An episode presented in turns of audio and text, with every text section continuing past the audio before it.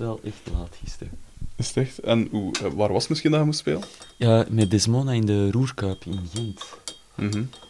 Ja, Cool. dat is eigenlijk geen plek voor live muziek. En, Wat voor iets is dat misschien? Ik denk dat het een soort nacht... ah, eh, voor het nachtleven eigenlijk meer geschikt is dan voor een live. Het klinkt er echt super slecht, Aha. maar wel heel plezant. Ja. En, en het was heel plezant, want het was in speciaal bezetting. Ehm, de pianist Bram Wijters, die vroeger altijd Mhm. met Desmona meespeelde, Ja. bij ehm, Tot heel Verkomt heeft hij meegespeeld. Eh, die is nog eens opgebeld omdat de bezetting van nu niet beschikbaar was. De Nicolas Rombouts, die Mhm. er altijd bij is, die kon niet.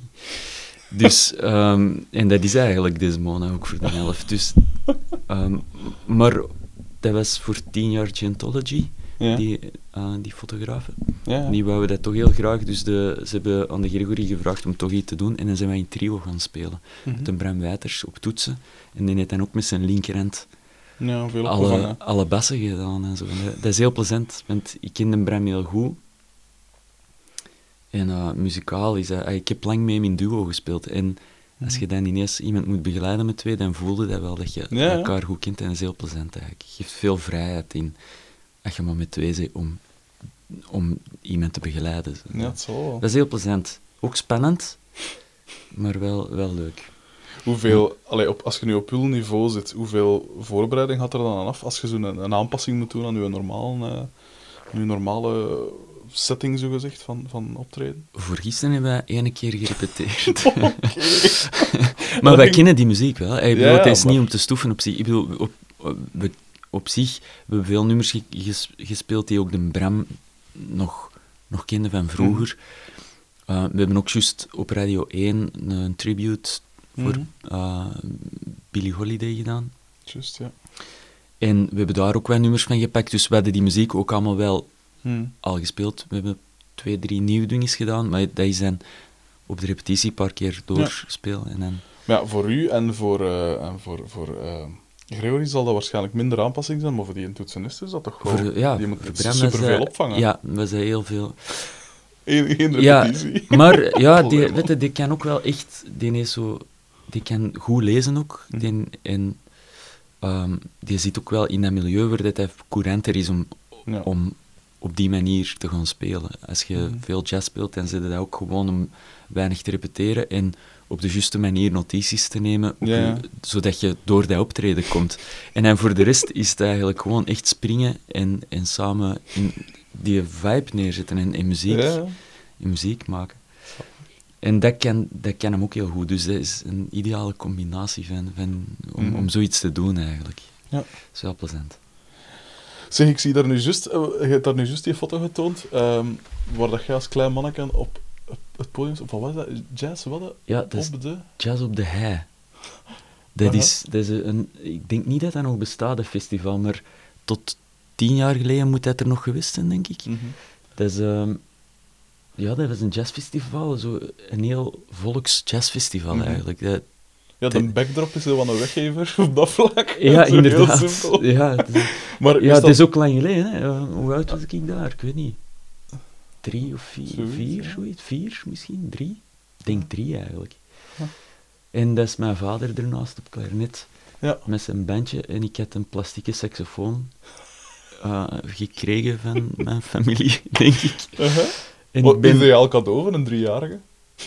ja, saxofoon. op mijn één jaar heb ik van mijn grootvader zo, zo een antiek drumstelje gekregen. Zot. Zo met, één jaar. Ja, die, tot, ik was, die was totaal niet Nee, maar- bedoeld dat ik muzikant ging worden, ook niet of zo. Maar ik kreeg dat gewoon, omdat mijn grootvader dacht, dat is een cadeauke en eh, dat was de bedoeling dat dat meer waard ging worden en dat ik er Ja. vooral niet te veel aan ging komen en dat ik dat dan, als ik oud was, kon verkopen en daar iets aan Maar hebben. jij dat uiteraard in fruit geslagen. Ik heb dat gewoon, dat staat nog altijd in mijn living Ah. en ik heb daar altijd gewoon op gespeeld. Zo, mm, als, ik, als je er langs stapt of het is koud of het gaat van koud naar warm, Ja. dan maakt dat ding ook geluid en doet het zo tok. En het is eender waar dat ik al gewoond heb, overal waar dat, is- ik hoor dat altijd, dat leeft precies een beetje mee. Dat is zo Dat is een cool. metgezel geworden. Dus. Maar je vertelt nu van uw grootvader dat u dan eh, dus, eh, zo'n drumstel allee, zo niks cadeau geeft. Je vader zat in een jazzgroep, dan was toch min of... Want gezegd, het was eigenlijk niet de bedoeling dat je muzikant ging worden. Maar, allee, je, je wordt toch min of meer al wat... Het zit toch alleszins al wat in je genen, precies, als ik het zo zin. Ja, ehm, En dan is ons de papa, toch... het feit dat ons vader speelde, Mhm. die, die speelt bij van alle instrumenten, maar vooral klarinet en saxofoon. Mhm. Eh, het feit dat die, die heeft hier altijd in de living muziek gemaakt. Hè. Mhm. En als ik met mijn auto ook eens aan het spelen was, dan zong ik de toonleiders mee dat hij aan het studeren was gewoon op zijn klarinet. en, en, maar er is... Eigenlijk is dat compleet... ehm, ja, dat, dat, je krijgt dat wel mee natuurlijk. hè. Mhm. Maar ik, ik heb nooit naar de muziekschool gegaan. Ik heb, ik heb een half... Ik ben op mijn... Ik ben er nou altijd... ben dan beginnen turnen en zo. Ik, Amai. ik heb eigenlijk van mijn 7 tot mijn 17 jaar heel intensief geturnd. En waarom turnen? Ehm, Want bij ons in school vroeger, daar was ook wel een gast dat turnde, maar dat was, die lag niet zo geweldig in de groep. nee, Allee, nee, ik had daar ook wel wel last van eigenlijk. Ja, dat was niet zo'n heel eh, populaire sport. Dat was... Dat was ehm, Nee. En wat sprak u daar dan in aan? Buiten dat je een beer zet dan. ik, je kijkt naar mij, ik ben niet, niet bepaald een beer. Nee, ehm, nee, ik weet het niet. Ik, ik, ehm, ik vond het wel plezant om zo intensief mee... allee, je, je moet heel je lichaam echt controleren. En, en Mhm. ook mentaal is dat... Je moet je wel goed kunnen concentreren of zo. Ehm, ja, wat sprak mij er... Ik was ook nog jong, hè. Ik denk dat, dat mijn ouders iets zochten om mij bezig te houden ook, of zo.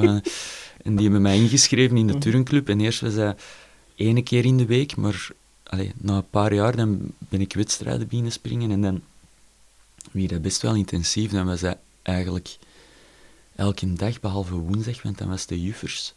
En daar deed ik dan niet om mee. Oeh, en, en welke discipline de Tumbling.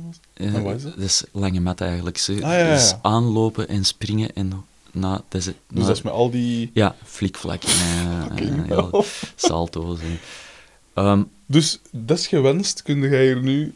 zo oh nee, dingen- nee, nee, Ah, nee, nee, nee. Dat is, ik ben daar ook op mijn 17 dus mee gestopt dan. Dat we, dat we zijn eh, op die moment... eh, Ik, ai, was dat zes keer in de week gaan trainen en op zondag ook twee keer. Dus dan deden morgens een training en dan 's middags een training. Maar allee, man. En dat was echt voorbereid voor, voor, voor wedstrijd Ja. uit te gaan springen. Hè. Ik had dan juist het Belgisch kampioenschap meegesprongen. Dat was niet super gegaan, maar dat was ook niet heel slecht gegaan. En Mhm. Het idee was om dan verder door te groeien en, Ja. en mee naar het Europees te gaan. En op dat moment begon ik eigenlijk heel veel last te krijgen van, eh, van mijn polsen en van mijn spieren. En ik was een keer naast de mat neergekomen Oh. met mijn voeten en dan een heel gebarsten en zo en die dingen. Eh, en dan heb ik eigenlijk beslist om ermee te stoppen.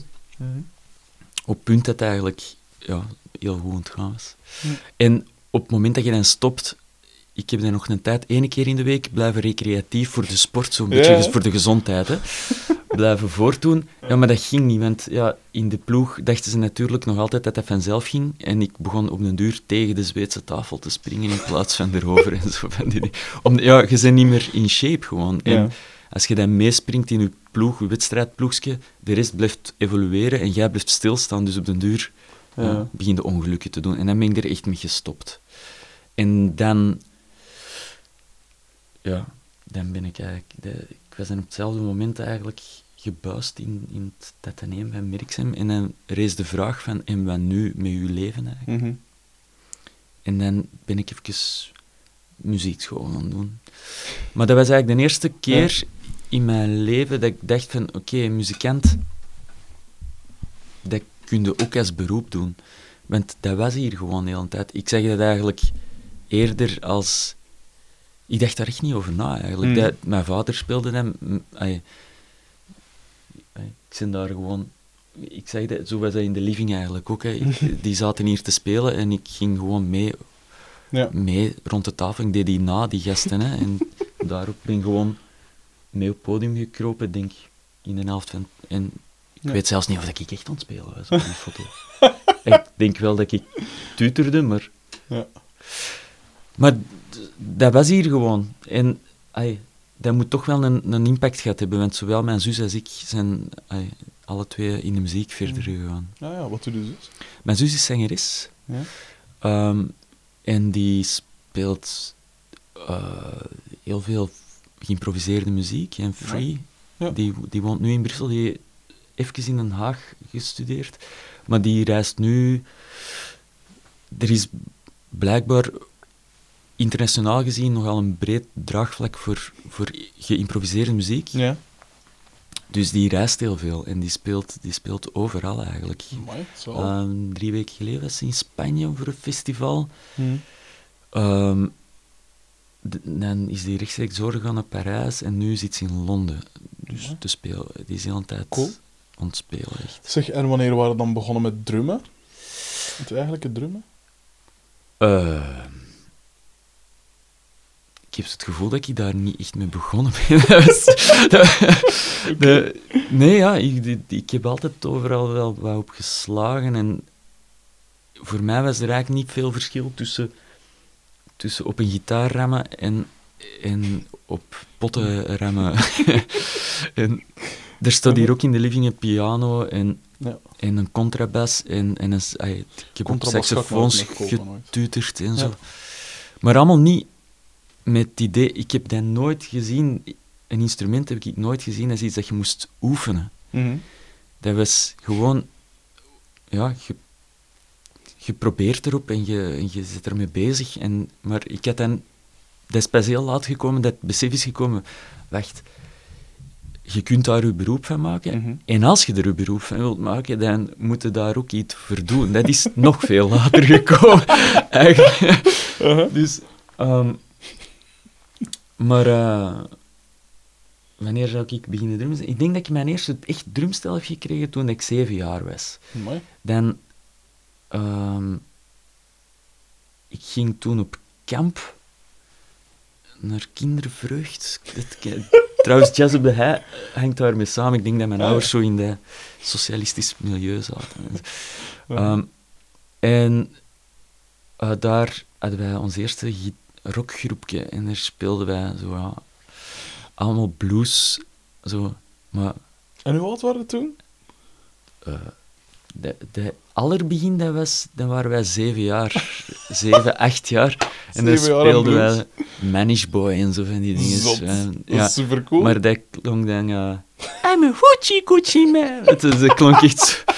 Weet je, Zo. eh, blues, maar dan zonder baard in de keel. Mhm. Dat was heel grappig. Er zijn, er zijn nog opnames van die ik echt negeer. nee, maar dat, ik heb daar heel veel in geleerd. Hè. Ik bedoel, Ah ja, dat waren vooral, onze, vooral ook de, de ouders van die twee andere gastjes waar ik toen mee speelde. Mhm. Dat waren toen ook bluesfans en die hadden die gewoon ook een gitaar in de, in de handen geduwd. En Mhm. dat was hetgeen wat die ons lieten horen. Dat was ook Eric Clapton en Mhm. de Dire Straits. maar dat, ja, als je dat speelt, als je negen of tien bent, dan Zo. klinkt dat allemaal wel een beetje anders. Tuurlijk, ja.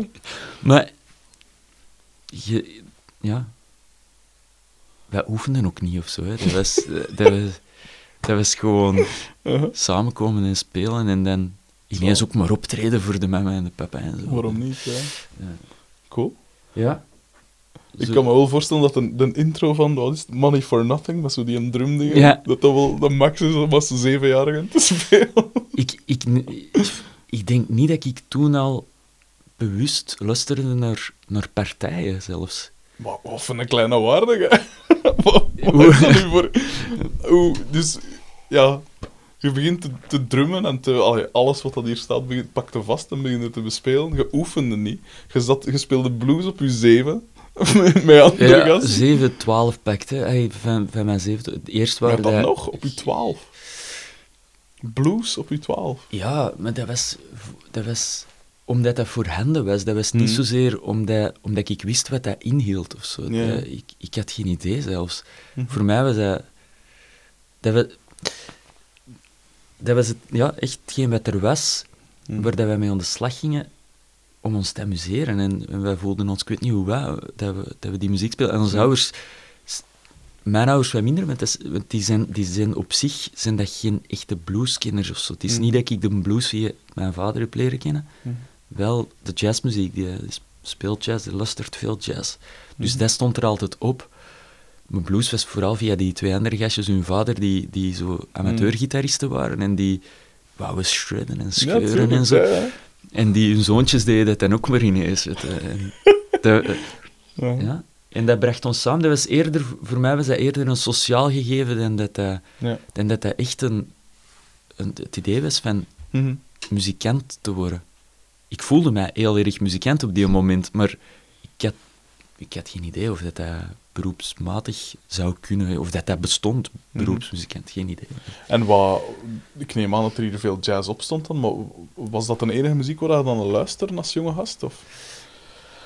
Want op school worden we toch geconfronteerd met Ja, mainstream en, en ja, maar dat was een beetje wel het, het probleem. Ehm,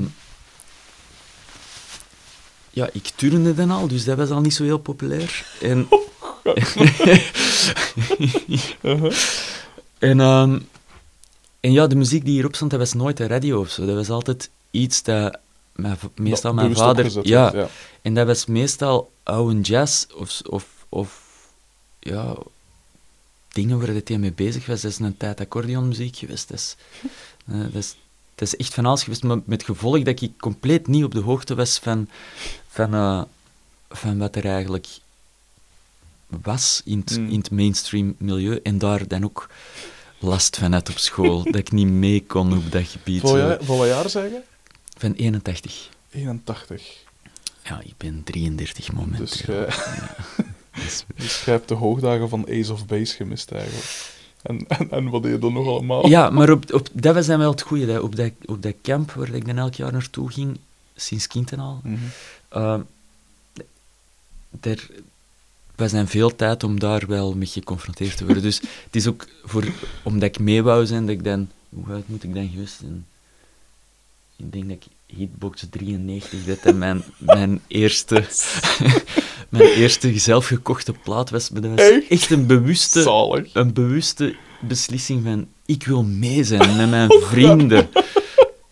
Dus dan dacht ik, ja, dan moet ik... Hitbox 93. En dan denk ik dat ik op de speelplaats heb ge- gevraagd van...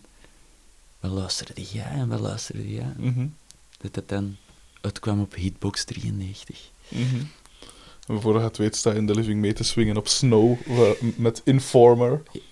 Ja, zeker weten. Ik vind dat nog altijd topschijven eigenlijk. Als je, als je er naar luistert, het zijn allemaal Absoluut. nummers die je van begin tot einde kent gewoon. Tuurlijk, tuurlijk. Dus, ja, of ik misschien, ik weet het niet. Omdat je, ja. Dr. Alban met It's My Life. Ja, en, en wat stond er nog op? Of was dat misschien Hitbox 94? Ik weet het niet. Sowieso Pin- staat Snap. Pinocchio of zoiets? Pinocchio? Ja, Vreemd. ik weet als Dat was zo'n liedje dat altijd maar rapper en rapper ging. En er was ook een, een dansje bij. Dat moest gedaan worden. Genant. En eh, dus je speelde dan met die gasten samen. wa- Wanneer zij dan... Allee, was, je zegt dat was meer een sociaal gebeuren. Maar van, wanneer je dan, zij dan voor het eerst in een echte, tussen aanhalingstekens, groep gaat spelen, waarbij dat echt de bedoeling was van gasten, we schrijven eigen nummers, we gaan optreden. Wanneer kwam dat dan zo? Ehm, dat was dan mijn eerste bandje. Dat was, dat was ook met diezelfde gasten. Dus Ah, ja. dat is, ik heb heel lang in dat groep met die mensen. Ik ben daar ook op dat camp van mijn 7 tot mijn 18 gegaan. Mhm. En wij waren leidingskindjes, dus dat was altijd een complete maand. En dan begin je te vervelen als je in een, op, op een wei zit. Met... Dus dan begonnen wij... Wij hadden eigenlijk op het einde... eh, ik heb, wij hebben samengespeeld tot we 16 waren, denk ik. En op het einde hadden wij dan ineens wel, dat laatste jaar, denk ik, hadden wij echt ineens wel ambitie. Hm. En dan zijn wij wel nummertjes beginnen schrijven en zo. En dan moest dat ineens serieus worden. Mhm. Maar dan, dat is niet echt gelukt. Mhm. Ehm, en, en, en dan was ik gebuist op, op dat neem en dan ben ik naar de kunstmioora gegaan. Mhm. Dan was het idee ineens van, ja, eigenlijk, ik speel, ik, ik ken wel iets op een drumstel en dat was niet, ik weet niet waar, want ik was, niet technisch geschoold of zo op dat Mhm. moment. Had- ik, ik had een half jaar hier op de muziekschool in Merksem les gekregen in de klassieke afdeling. Ik was aan, om, om een beetje te checken van, ja, is dat iets voor mij? Omdat echt, hè, en die mensen die zei tegen mij, ik zou het niet doen. Zo erg. Je, je, je kunt niet le je kunt geen noten lezen, ja, je bereidt je niet voor voor, voor wat, je, wat je hier voor mij moet doen. Zet muzikant uit uw kop. Ik zou het niet doen. Zo erg. Maar dan, ja, misschien was dat wel nodig voor, voor Ja. dan toch door te duwen. Ik weet het niet. Ik, dan ben ik naar de kunstmajora gegaan en dat was daar mijn ingangsweek op dat moment nog. Dus ik kon inderdaad niet goed lezen. Ik kende geen één nummer betitel. Dus als ze vroegen, ja, kende jij eh Autumn Leaves of weet ik veel, dan zei ik nee. Maar als ze het dan zei, ja, mijn vader speelde al die nummers. Als ze het dan zongen, dan, dan deed ah ja, ja, dat liedje, ja. En dan kon ik dat gewoon meespelen. En dan, dus op die manier Mhm. zagen ze wel dat ik, dat ik veel in mijn oren had zitten. En dan Ja. zagen ze het zitten om met mij te werken. Dan ben ik gewoon keihard beginnen studeren op dat Mhm. moment. Want dat was dan... Ai. Ik moest niet blijven zitten in het ateneum als ik, als ik ervoor koos om iets met muziek te gaan doen. Ah, ja. Dus op het ateneum had ze ook wel gezien dat ik, dat ik met muziek bezig was en gevoel had voor... Ja. En, en dat als een potentiële richting gezien. Mhm. En ik heb dat wel serieus genomen toen en dan gedacht, oké, als ik niet goed genoeg ben op andere gebieden, dan ga ik gewoon keihard hiervoor knallen. Tuurlijk. En eh, ja, misschien dat die mentaliteit van dat trainen, van dat turnen ook wel geholpen heeft om Mhm. mij er ineens volledig echt op te storten. Mhm.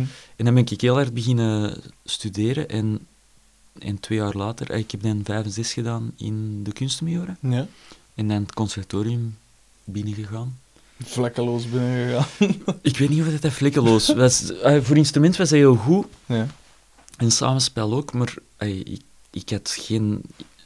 voordat ik naar de kunstmajora ging, had ik geen opleiding muziektheorie gehad. Ja.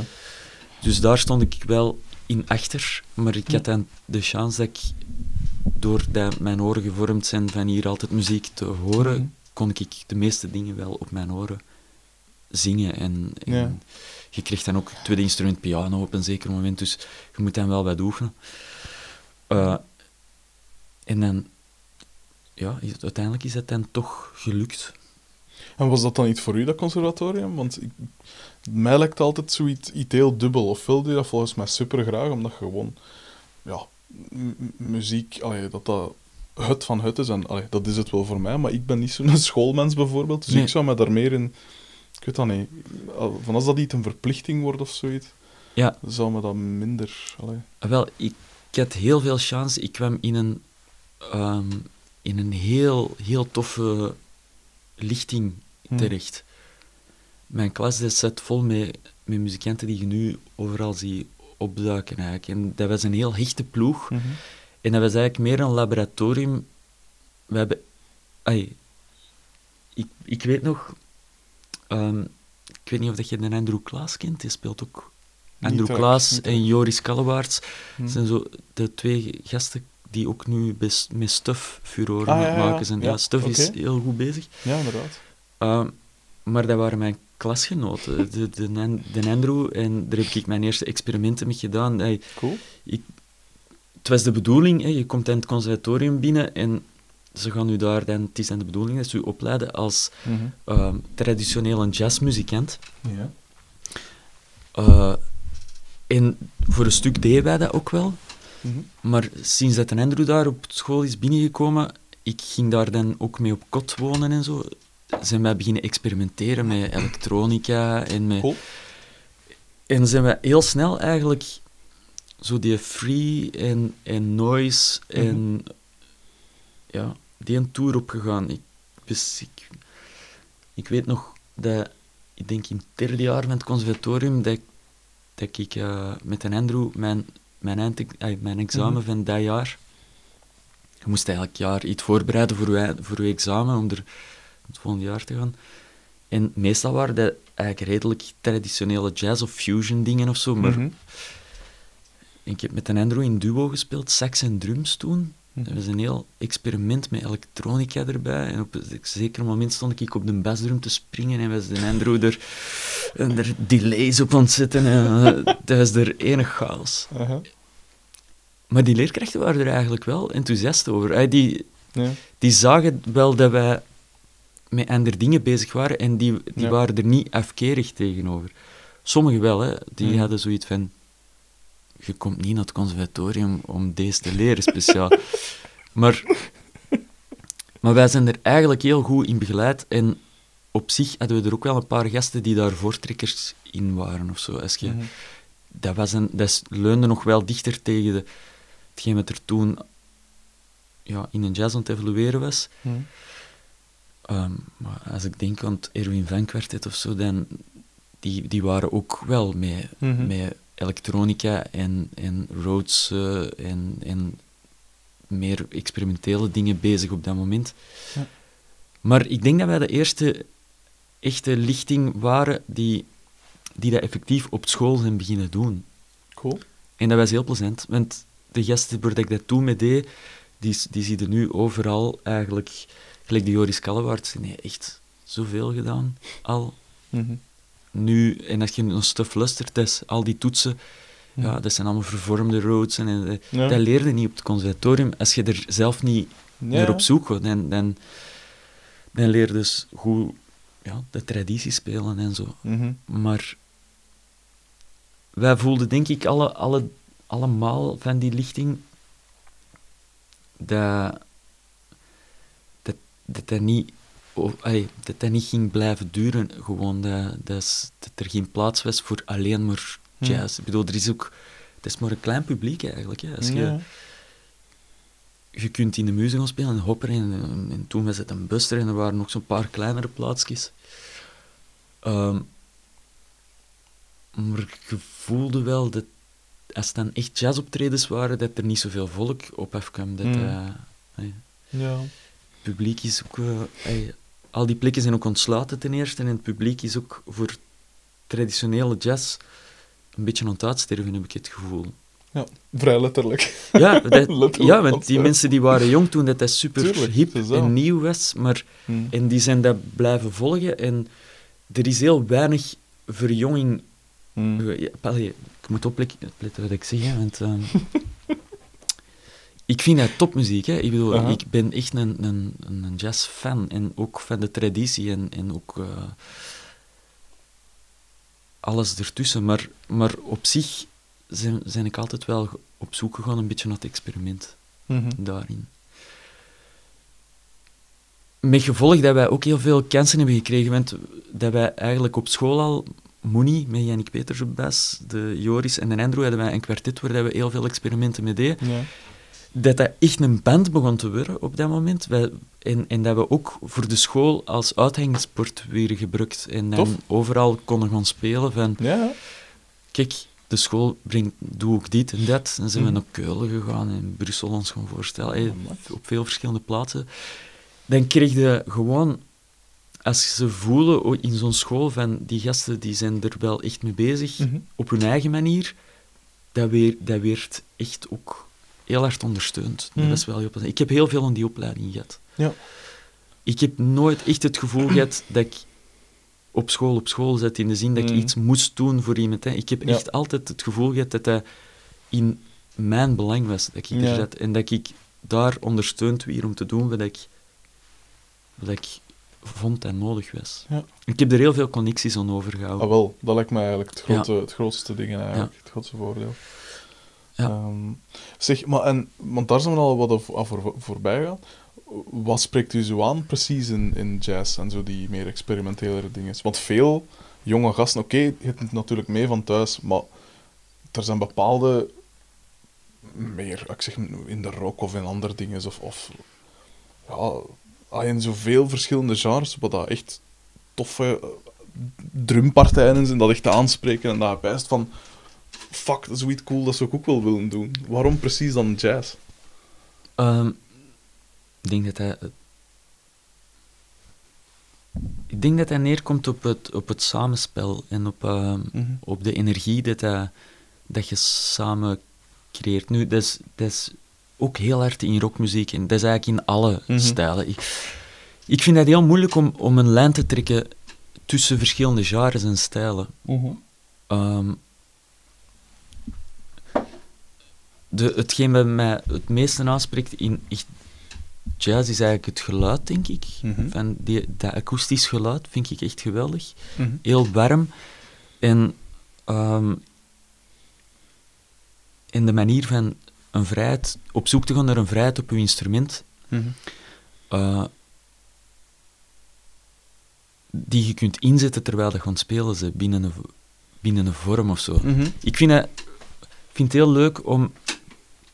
In verschillende situaties zijn er verschillende dingen leuk, maar bijvoorbeeld standards gaan spelen in de muze, ik vind dat super plezant. Je Mhm. weet wat dat je daar gaat doen qua vorm. Ja, ja. Je, je, dat zijn allemaal nummers die over heel de wereld plat worden gespeeld. Tuurlijk, ja. Maar je kent die door en door. Je hebt erop gestudeerd, je hebt erop samengespeeld in de Mm. periode dat je aan het studeren waart.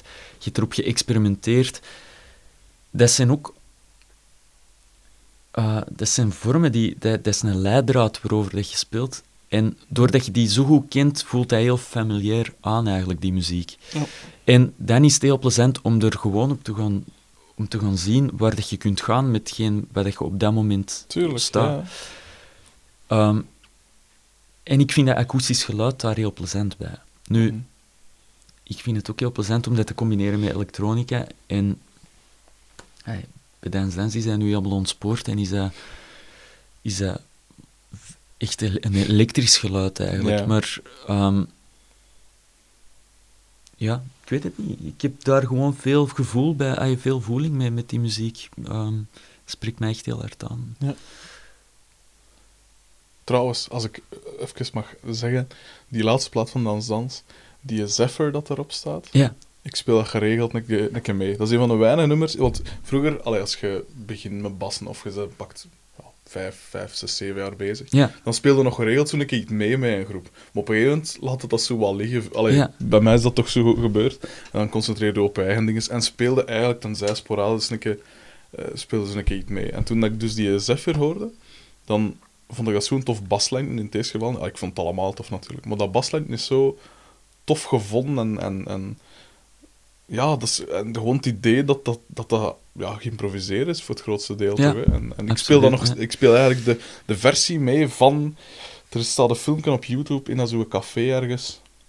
En die versie speel ik mee. Niet zozeer die van de plaat, Ah, ja, maar die waar dat je dus daadwerkelijk aan het improviseren Ja. hebt. Allee, zoveel mogelijk zijn. Dus dat, dat, is wel, dat is wel tof. Dat Ja. een tof eh. Ah, wel, maar dat is misschien hetgeen eh, wat ik daar heb, uit, uit een jazz heb Mhm. meegepakt. En dat he- hebben de twee anderen, eh, Frit en een, en een Bert, ook. In dat opzicht voel ik dat wij dezelfde taal spreken. We, we hebben allemaal dezelfde... Ja. We kijken allemaal op dezelfde manier van hoe om te gaan met het gegeven dat er op dat moment is. Ja. Je, je hebt een, een stuk vorm, dat nummer heeft een, aantal elementen waar dat je van weet, hier kunnen, ay, deze dat ligt min of meer vast, of Ja. daar kun je toch naar terugkomen als je wilt. En dan de manier dat je er van weggaat en er terug naartoe komt en met dat idee speelt, dat, dat komt heel erg vanuit die traditie eigenlijk. Mhm. Van, van Tuurlijk, ja. dat eh, de hele tijd te, te reflecteren op die vorm en op die manier om te gaan met, met dat gegeven. Mhm. Wat dat mij nu wel moeilijk lijkt bij, bij Dans Dans nu, als we ons daarop toespitsen, is... allee, je merkt dat als, als Bert en, en Frederik, als ze aan het, aan het afwijken zijn van de, van de standaard uitgelegd, eh, uitgelijnde partij, zogezegd. Maar je kunt toch moeilijk met drie tegelijk zitten improviseren. Oké, jij hebt wel de, de, de cadans en de dingen dat je kunt aanhouden, dus alles... Hoe moet ik het uitleggen? De kliktrek valt wel juist, dus iedereen weet wel ongeveer wat dan zit en waar dat een de tussen de dingen kan, allee, tussen de plooien kan, kan spelen, zo gezegd. Maar eh, het moet toch, allee, als je alle drie op hetzelfde moment echt begint af te wijken, dan wordt dat toch zo wat een, een jandel. Er moet toch een zekere Ja, ruimte zijn van, oké, nu is hij bezig, nu moet ik intomen, of nu moet... Allee, Ja, ja dat, is, dat is een heel intuïtief proces. Hè. ja. En daarom dat ik zeg van ja, ik heb echt het gevoel dat wij daar dezelfde taal in spreken, omdat, dat, omdat we dat heel goed aanvoelen samen. Mm. Met andere muzikanten, eh, met sommige andere muzikanten is Ja. hij niet aan de hand. Dat je het samenkomt ja. en je echt voelt van, ah, nu, nu denken we hier duidelijk anders over. Ja. En dan moeten, om door die gig te komen, harder werken. Ja. Ehm, maar met hun is hij, is hij heel vanzelfsprekend eigenlijk. En, ehm, en ik denk dat hij een beetje aan onze achtergrond ligt. Just van dat je Mm. dat gemeenschappelijk punt hebt, dat je, dat je die muziek kent, Mhm. dat je er voeling mee hebt en dat je daarom intuïtief aanvoelt van... Als, als Fred bijvoorbeeld echt begint af te wijken, ga ik vanzelf Ja, eh, dichterbij blijven van Ja, ja, hetgeen wat het dat, was. Dat er meer al vast is. Ja, of Ja. niet. Soms, soms Ah, gaan wij ook echt... ehm, dat we ineens i- iets anders aan het doen zijn. Dat dat nummer heel ver weg is of zo. En we zijn ook al keren dat we niet meer terug naar het nummer gaan of zo. Cool. En dat proces, dat gebeurt heel organisch bij Dance. En dat is heel plezant. Mhm. Ja. Ja, en dat is ook echt wel straf, want als je je muziek laat horen aan iemand dat nu niet zo echt met muziek bezig is of zoiets, en dan niet het, het, het, de, de trickiness, zo, ge- zo gezegd, inziet van het inhouden tijdens improviseren en zo, dan gaan die zeggen, ja, dat is wel straf en cool, maar een muzikant die je weet wel van, oké, als je weet, gaan ze dan improviseren, en je hoort dan van, allee, dat niet escaleert, of dat niet geen chaos wordt of zoiets, dat is wel het, het echt straf van willen, vind ik persoonlijk. Ja, alleen merci. Ja, het is, het is wel gedaan. Ehm, maar eh, hoe je die gasten leren kennen? Als ik me niet vergis, had je één van hen leren kennen op conservatorium, kan dat? Het is al een tijd geleden dat ik ze geïnterviewd Nee, heb, zijn nee, er nee. twee. Eh, niet op het conservatorium, maar... ehm, de, ik denk dat zij elkaar op de jazzstudio hebben leren Ah, kennen. dat is aan het zijn. Ja. En hoe zei jij er dan? Hoe jij die leren kennen? Ja, wij waren wel zo in dezelfde scene op dat moment. Hè. Ehm, Mhm. maar dat is lang geleden, hè. moet ik goed nadenken. Ehm, ik denk dat ik op een zeker moment... ik, ik wist sowieso wie dat die gasten waren. En Mhm. die waren ook aan het zoeken naar... naar juist gelijk dat ik er juist vertel over, over Mhm. de Andrew en de Joris en Yannick. ehm, waren ze dat ook aan het doen, natuurlijk. Hè, met, en dan komt elkaar tegen op een zeker moment. Dat is een klein wereldje. Mhm. Ik denk dat ik eens gejamd heb met een Bert eerst. En de Fred ben ik tegengekomen. Ik, ik weet niet of dat de eerste keer was, maar ik... Nee, dat was zeker niet de eerste keer. Ik denk dat ik al met hem ook gejamd had, in, in, zelfs in Leuven of zoiets. In de Olifant. Eh ja, dat is dan wat je doet, hè. Als je Hmm. studeert, dan... eh, toen zeker, ik ging naar alle jams waar ik kon gaan, omdat je dan mensen leert kennen. Het zou wel zijn. En Zun waren daar ook. Ja. En op een zeker moment eh, hebben die mij gebeld om... Dat is dan ineens al veel verder in de tijd, omdat hun drummer eh, naar Spanje ging verhuizen of Juist. zoiets. Ja, juist. En dan hebben wij in een Deringman een eerste concertje gegeven dat redelijk erop was eigenlijk. En dat wij alle drie voelden van... Ja. We, we hadden er eigenlijk amper voor gerepeteerd. Ik denk dat we een keer de thema's hebben doorgenomen. En dan gewoon gaan spelen in daar. En we voelden gewoon direct met drie van... van Dezelfde avond hebben, hebben ze nog gevraagd van of dat ik de, een plaat met hun wou opnemen. en dat was heel ver weg toen. Hè. Ah, ja. dat, want dat was helemaal niet de bedoeling dat het dan effectief allemaal zo snel zou gebeuren. En ja, ik denk een jaar of twee jaar later, dat weet ik. Nee, een jaar later. En Hmm. hebben, wij, hebben wij de eerste plaat opgepakt. En Mooi.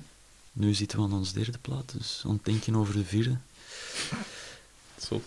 Ja, dat is plezant om, om mensen te vinden die, die op dezelfde manier naar die, naar die dingen kijken. Je moet me eens zeggen, ik ben al jaren aan het zoeken naar de juiste medemuzikant. Ik denk dat ik ze nu wel gevonden heb. Alright. Maar dat zei ik vorige maand ook en dan is die een drummer ook opgestapt. Is en, echt? En de maand daarvoor zei ik dat ook en toen was die hier opgestapt. Ja. Dus ik zit aan drie drummers in drie maanden nu.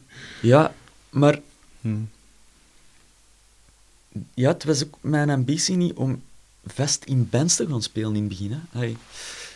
Dat is iets wat ik veel zie weerkomen bij conservatoriummuzikanten, of bij allee, conservatorium of jazzstudio eh, studio muzikanten, dat, die, dat dat eigenlijk een soort halve huurlingen zijn. Ja, Ik ben, ik ben, allee, ik heb, ik heb wel muziekschool gedaan, de, de, de, allee, van mijn, wat is het, van mijn zeven tot mijn 16 zal dat geweest zijn, voor piano.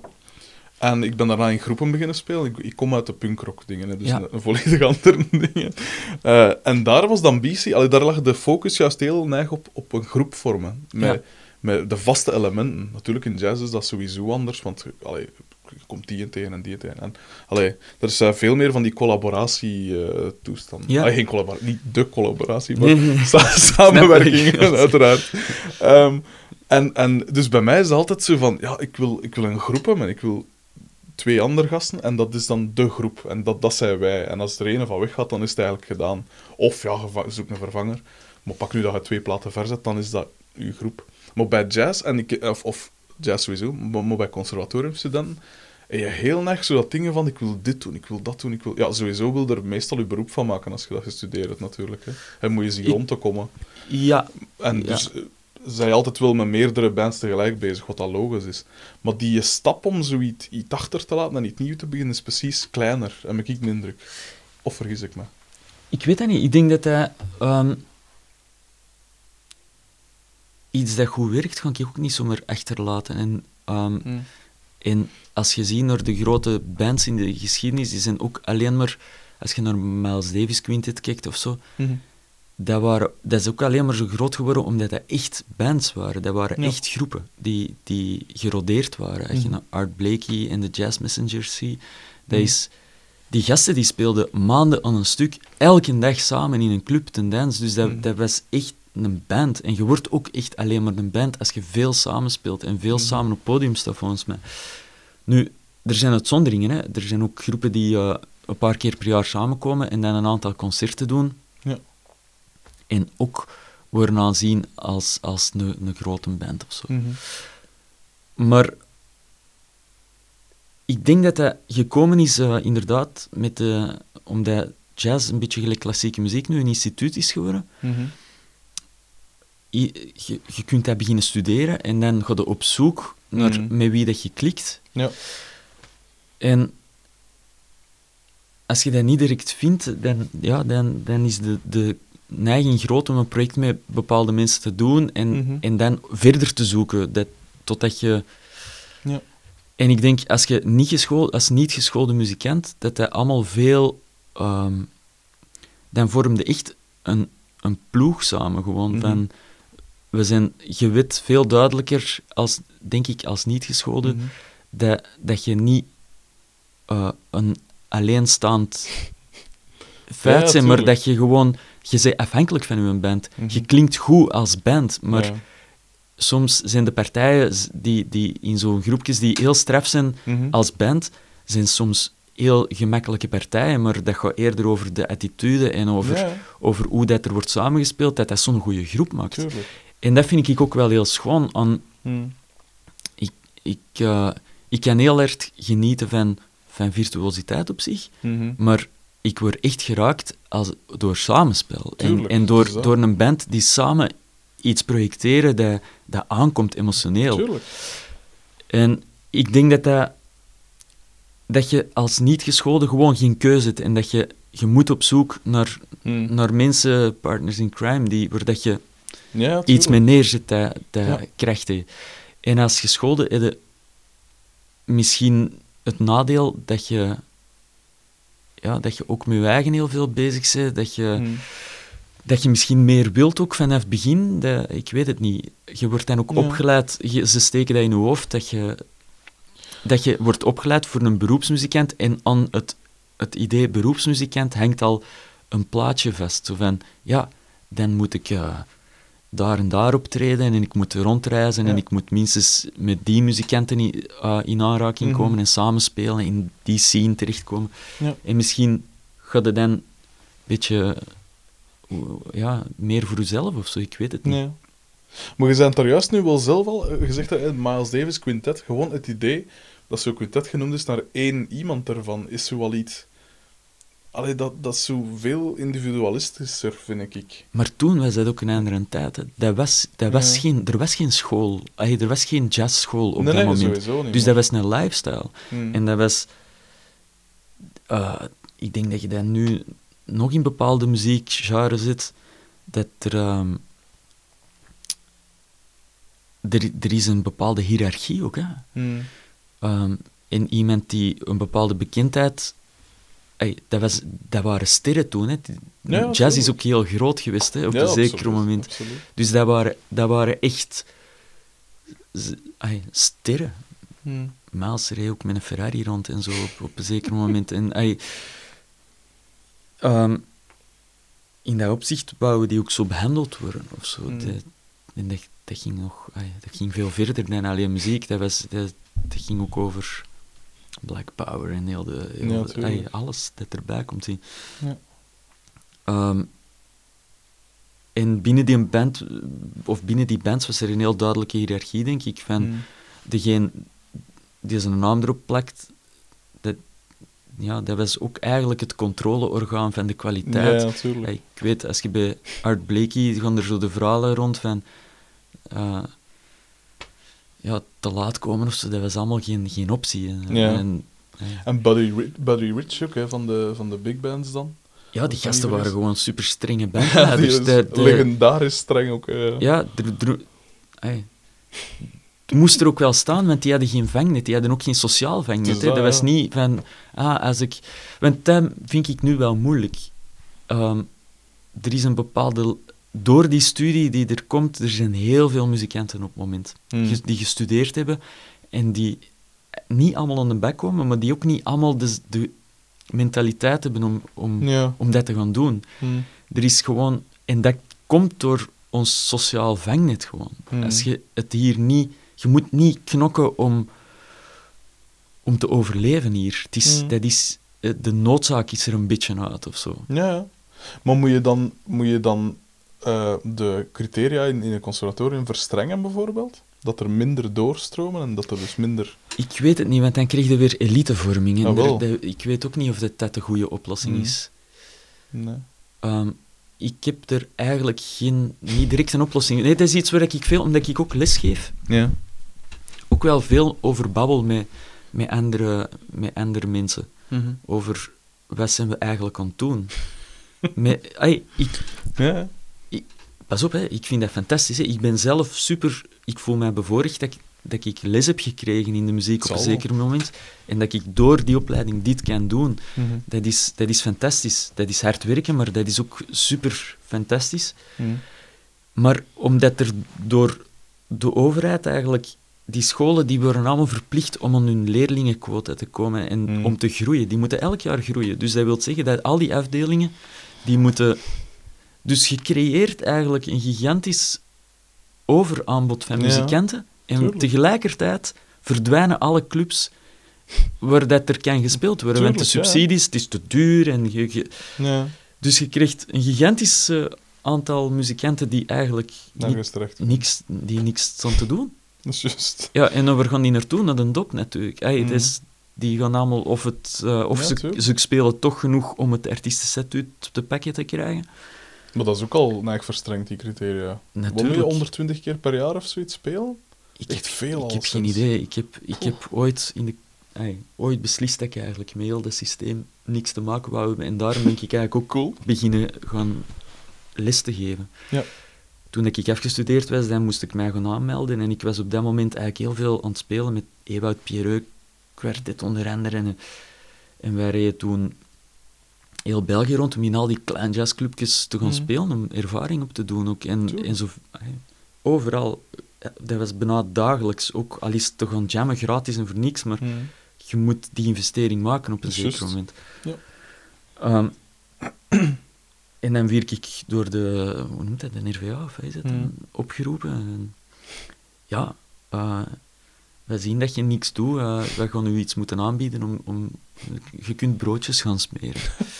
dan moest ik, en dan heb ik gezegd van, kijk, ik heb er geen tijd voor. Ik, zijn, ik, bedoel, hoe je hebt er geen Dat tijd horen ze daar graag in. ja, hoe je hebt geen tijd? Je, je bent afgestudeerd, je hebt geen werk. eh, Mhm. hoe kun je dan geen tijd hebben? Ja, ik, maar ik kunt ook niet zeggen dat je in het zwart aan het spelen bent heel de tijd op dat moment. Dus dat was een gigantisch probleem. Dus, Ja. Dus ik heb gezegd, weet je, ik ga geen broodjes meer. En hebben die mij van een dop gesmeten. Mooi. Een paar jaar... eh, Dat is moedig. een paar jaar. En dan dacht ik van ja, dan trek ik mijn plan en we zien wel. En dan op een zeker moment wordt hij natuurlijk allemaal wat nipt. Mhm. Je speelt dan bijna dagelijks en je merkt dat je niet rondkomt. Mhm. om je kot te betalen. En je leeft dan tot je 28 als een student op een Ja. klein kotje. En dan, ja, op een zeker moment begint het te nijpen. En Mhm. dan heb ik gedacht, oké, ik ga niet terug naar de dop. Maar, eh, maar ik ga eh, lesgeven. Mhm. En dan ben ik op de kunstmiddelrij begonnen. En dat is fantastisch, want al die gasten willen eigenlijk beroepsmuzikant worden. Dus je kunt daar iets doen. Dat is niet dat Ja, je ja, kinderopvang bent op dat moment. En, Ja. Dus dat was heel plezant. Ja. Waarom Ehm. zeg ik dat nu eigenlijk allemaal? Jij, jij vroeg iets over, over scholing en, en muzikanten. En niet erg. Dat is is... ik weet compleet niet meer over hem. Ehm, zeg maar, en eh, om dan terug te keren naar Dans Dans. Wanneer je beslist van... Oké, we gaan... Allee, eigenlijk live gewoon puur improviseren. Of allee, het wel een thema's. Ja, je dat is niet maar- zo puur improvisatie Ah, nee, eigenlijk. Allee, er, er zijn ook wel dingen, die nummers, die, die zijn er wel. Hè. Mhm. Hoe dat die klinken en hoe dat die ingevuld worden, dat is elke keer een beetje anders. Maar op zich weten wij wel waar dat we mee op het podium stappen. Ja. Dus ehm, anders zou ik dat niet aankunnen van de stress ook Ja, niet. ja, Dus, het eh, is dat. Het is dat dat ik eh. bijs. Want je moet er toch veel zelfvertrouwen voor hebben. Want je zei er dat eerst optreden, het had er allee, niet veel voor gerepeteerd of zo. Ja. Het was echt rap rap. Maar dan moet je toch ook durven, want je, je wilt toch ook wel laten zien van ja, ik ben geen, geen, geen desteraar. Ik, wil, allee, ik ben een, een goede muzikant. En, Ja, dat is Oh, heel ja. raar, maar in dat opzicht is het nog maar recent dat ik voor het publiek speel. Ay. Daarvoor speelde ik toch zelf, vooral voor zelf te gaan zoeken naar de Mhm. muziek en voor mijn, voor mijn eigen. Ik vergeet ook heel dikwijls te vragen wat, wat betaald was of zo. Ik was, voor, voor mij ging dat over mensen leren kennen en, en samenspelen. En ik Cool. speelde vooral voor zo goed mogelijk muziek te maken met die gasten. Maar Mhm. wat het publiek daarvan vond, dat kon mij op die moment eigenlijk niet schelen. vind ik ook wel de beste mentaliteit. Ja, Dat je eigenlijk totaal niet geeft om je publiek. Nee. Allee, ja, niet, niet in de zin van dat u dat je pest van, ja, of, allee, dat je zo bot zet of zo. nee, want dat maar dat je ik... wel... Het is erom dat ik zeg, dat is nog maar de laatste jaren gekomen. Ik vind het nu wel belangrijk om, om niet voor uw publiek te spelen, maar wel om het publiek te betrekken. En dat bedoel ik Mm. dan niet om, om een eh, compromis te maken op wat je gaan spelen ze, Hmm. maar wel om, hoe klein of hoe groot uw zaal ook is, om die mensen bij Ja, u te tuurlijk. nemen. En Ja. die op uw schoot te, te pakken als je gaan spelen ze. Mhm. En, en iets te creëren dat je, waar dat je die mensen ook voor nodig hebt. Hmm. En dat is een hele uitdaging. En dat ging eigenlijk tot voor kort enkel als we in klein clubjes aan het spelen waren. Of merkte ik van, ah ja, hier staan ze echt tot tegen ons. En dan is het gemakkelijk om die, Ja, om die mee te pakken. En dat geeft direct een, een, een heel warme interactie. Ja.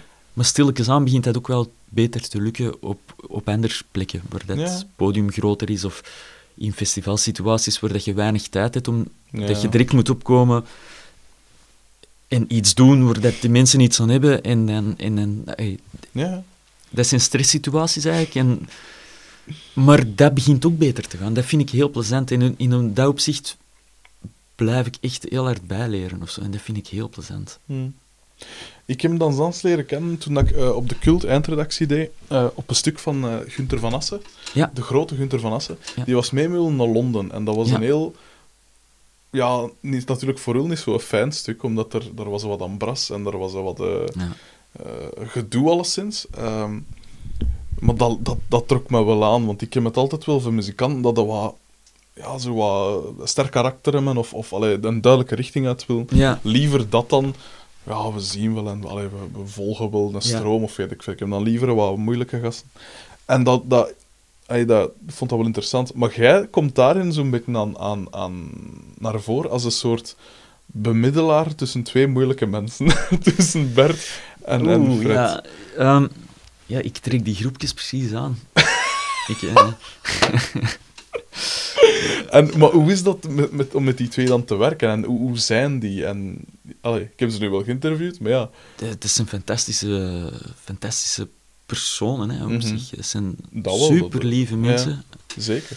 Ehm, Ja, want met Bert heb ik toen nog... Ik had die geïnterviewd, dat had drie uur geduurd, pijs ik. Maar ik heb daar daarna nog, daarvoor en daarna nog twee uur gezeten, in het midden van de nacht. ja, ja, Naar, naar Burundese muziek zitten luisteren. ja, ja, absoluut. Ja, nee, is- En Fred die had dan weer die had een, een Ierse bouzouki mee. Speciaal mee, om mij eens te laten zien. Dat ik zei, ah, ja, en waarom... Ah ja, ik wou dat, ik wou dat eens laten zien. dat was Ja. ah, ik vond dat super sympathiek. En, en echt een, een vriendelijke bedachtzame P. En dan leesde ze... Als, allee, als, dat is natuurlijk met terugwerkende kracht, maar ik, wist, ik had Ja. dat stuk gelezen en wat sterke karakters. En, en Ja, over wat gaat dat? Ik weet het niet. Ehm dat zijn alle twee echt super lieve gasten en die zien elkaar ook heel graag, denk ik.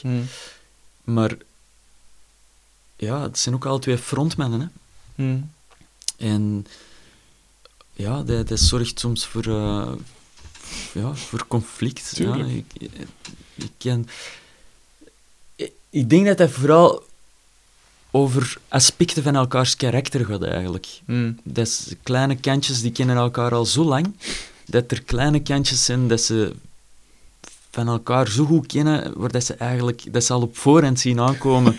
en waar dat ze al op voorhand ook hun haar van gaan rechtstaan. Dus ik denk dat dat eerder dat is, want muzikaal gezien zitten die gewoon knal op één lijn.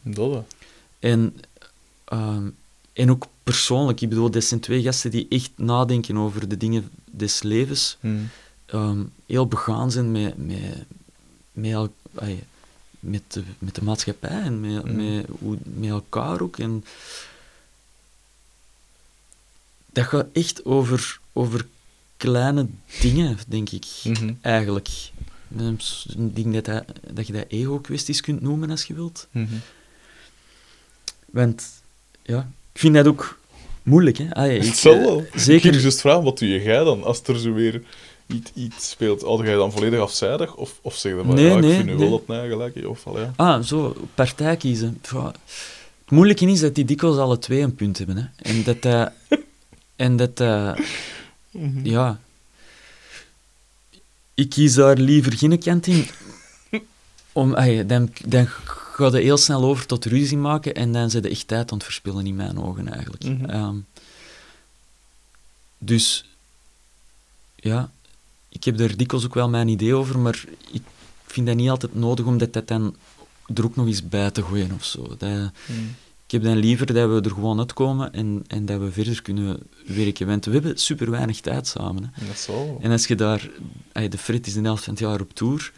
De Bert is met duizend andere projecten ook bezig. Ik speel heel, heel veel met andere groepen. Mm. Met Desmona zijn we plaat aan het maken nu. Die gaat trouwens heel tof zijn. Stoever. nee, nee, want ik heb er eigenlijk heel weinig mee te maken. Ah, ja. Uh, in de zin van dat er.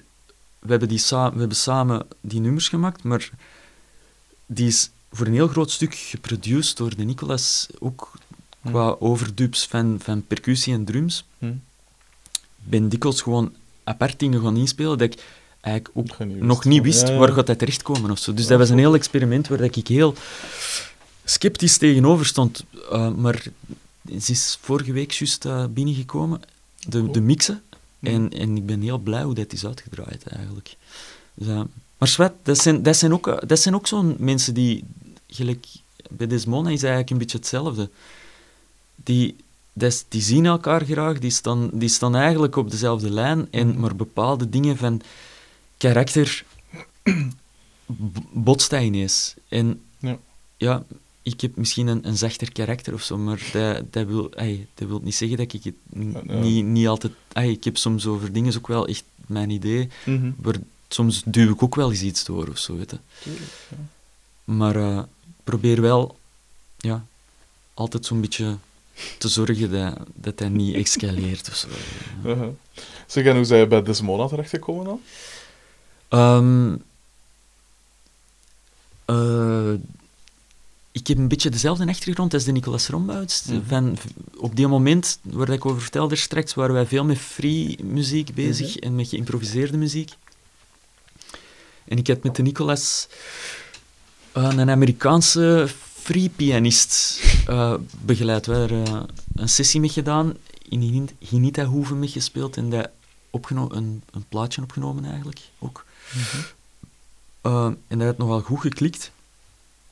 En de Gregory en de Nicola waren toen in duo aan het spelen, Mhm. al, al denk ik twee jaar of zoiets.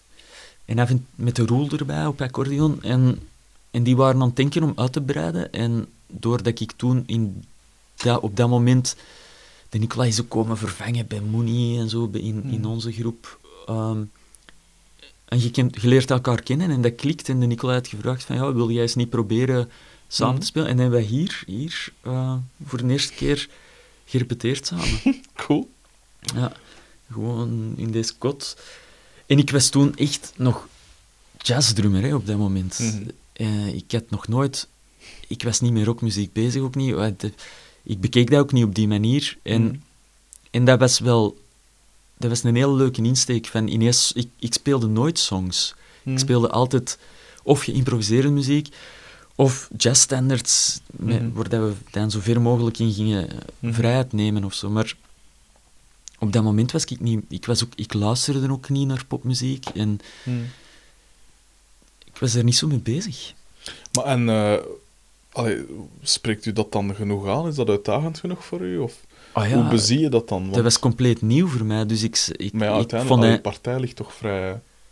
Oh nee, op het moment dat wij hier de eerste keer samen in een kot speelden, was er gewoon de Nicola en de gericht zeggen, ja, deze is de song en die gaat ongeveer zo. Mm. En kunnen we iets zoeken? En, en dat is echt... Ik, ik voelde dat dat mij heel erg fascineerde om, om, Hmm. ehm, om iets te doen werken. En ik had ook niet zoiets van... Er weer niet opgelegd door hen, en daar ben ik u nog altijd heel dankbaar voor. Luister eens naar deze, het zou eigenlijk zo moeten klinken. Ja, ja. Dat was gewoon... Ik had geen idee van wat ik ermee ging doen, en wij zijn hier samengekomen, en ik heb bijvoorbeeld heel veel in die eerste periode Desmona, dat waren vooral brushes Mhm. en mallets, en waar dat je... Van, ik weet wel, van die witte bollen. Ja, ja. Waar dat je klank mee maakt op de drums. En dat waren veel texturen dat ik bijdroeg. In, Mhm. En niet gewoon... toef, tsk, ka, t, Ja, een, groove of zo. En ik denk dat dat... Doordat we in die richting zijn gegaan, dat dat, dat, dat ook een beetje geworden is wat het is geworden. Mhm. En dat is altijd maar meer richting de popmuziek gegaan natuurlijk, maar in het Mm. begin was dat eigenlijk heel, eh, heel experimenteel qua geluid. Het was heel akoestisch Mhm. en, ehm, en heel uitdagend om te doen. En er lag ook, dat was niet een partij maken en dat zit gewoon. Er was ook Mhm. nog, die partij was er dan wel en de- we, we speelden dan op den duur, als we dan een beetje meer een groep wieren, Mhm.